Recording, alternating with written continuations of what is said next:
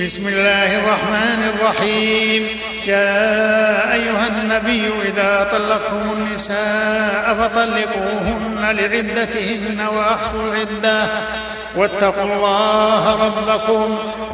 لا تخرجوهن من بيوتهن ولا يخرجن إلا أن يأتين بفاحشة مبينة وتلك حدود الله ومن يتعد حدود الله فقد ظلم نفسه لا تدري لعل الله يحدث بعد ذلك أمرا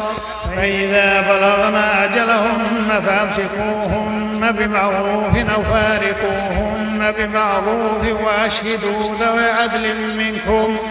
وأقيموا الشهادة لله ذلكم يوعظ به ذلكم يوعظ به من كان يؤمن بالله واليوم الآخر ومن يتق الله يجعل له مخرجا ويرزقه من حيث لا يحتسب ومن يتوكل على الله فهو حسبه إن الله بالغ أمره قد جعل الله لكل شيء قدرا واللائي يئسن من المحيض من نسائكم إن ارتبتم فعدتهن ثلاثة أشهر واللائي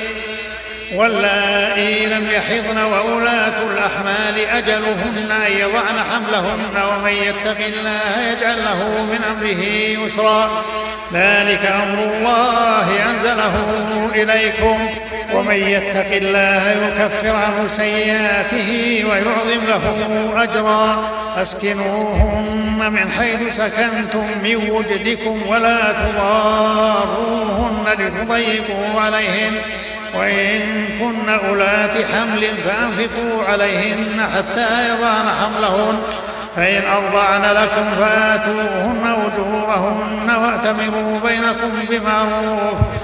وأتمروا بينكم بمعروف وإن تعاسرتم فسترضع له أخرى لينفق ذو سعة من سعته ومن قدر عليه رزقه فلينفق مما آتاه الله لا يكلف الله نفسا إلا ما آتاها سيجعل الله بعد عسر يسرا وكأي من قرية عتت عن أمر ربها ورسله فحاسبناها حسابا شديدا وعذبناها عذابا نكرا فذاقت وبال أمرها وكان عاقبة أمرها خسرا أعد الله لهم عذابا شديدا فاتقوا الله يا أولي الألباب الذين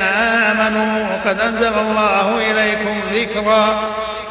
رسولا يتلو عليكم آيات الله مبينات ليخرج الذين آمنوا وعملوا الصالحات من الظلمات إلى النور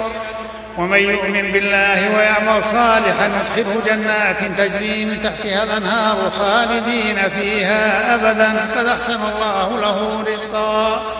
الله الذي خلق سبع سماوات ومن الارض مثلهن يتنزل الامر بينهن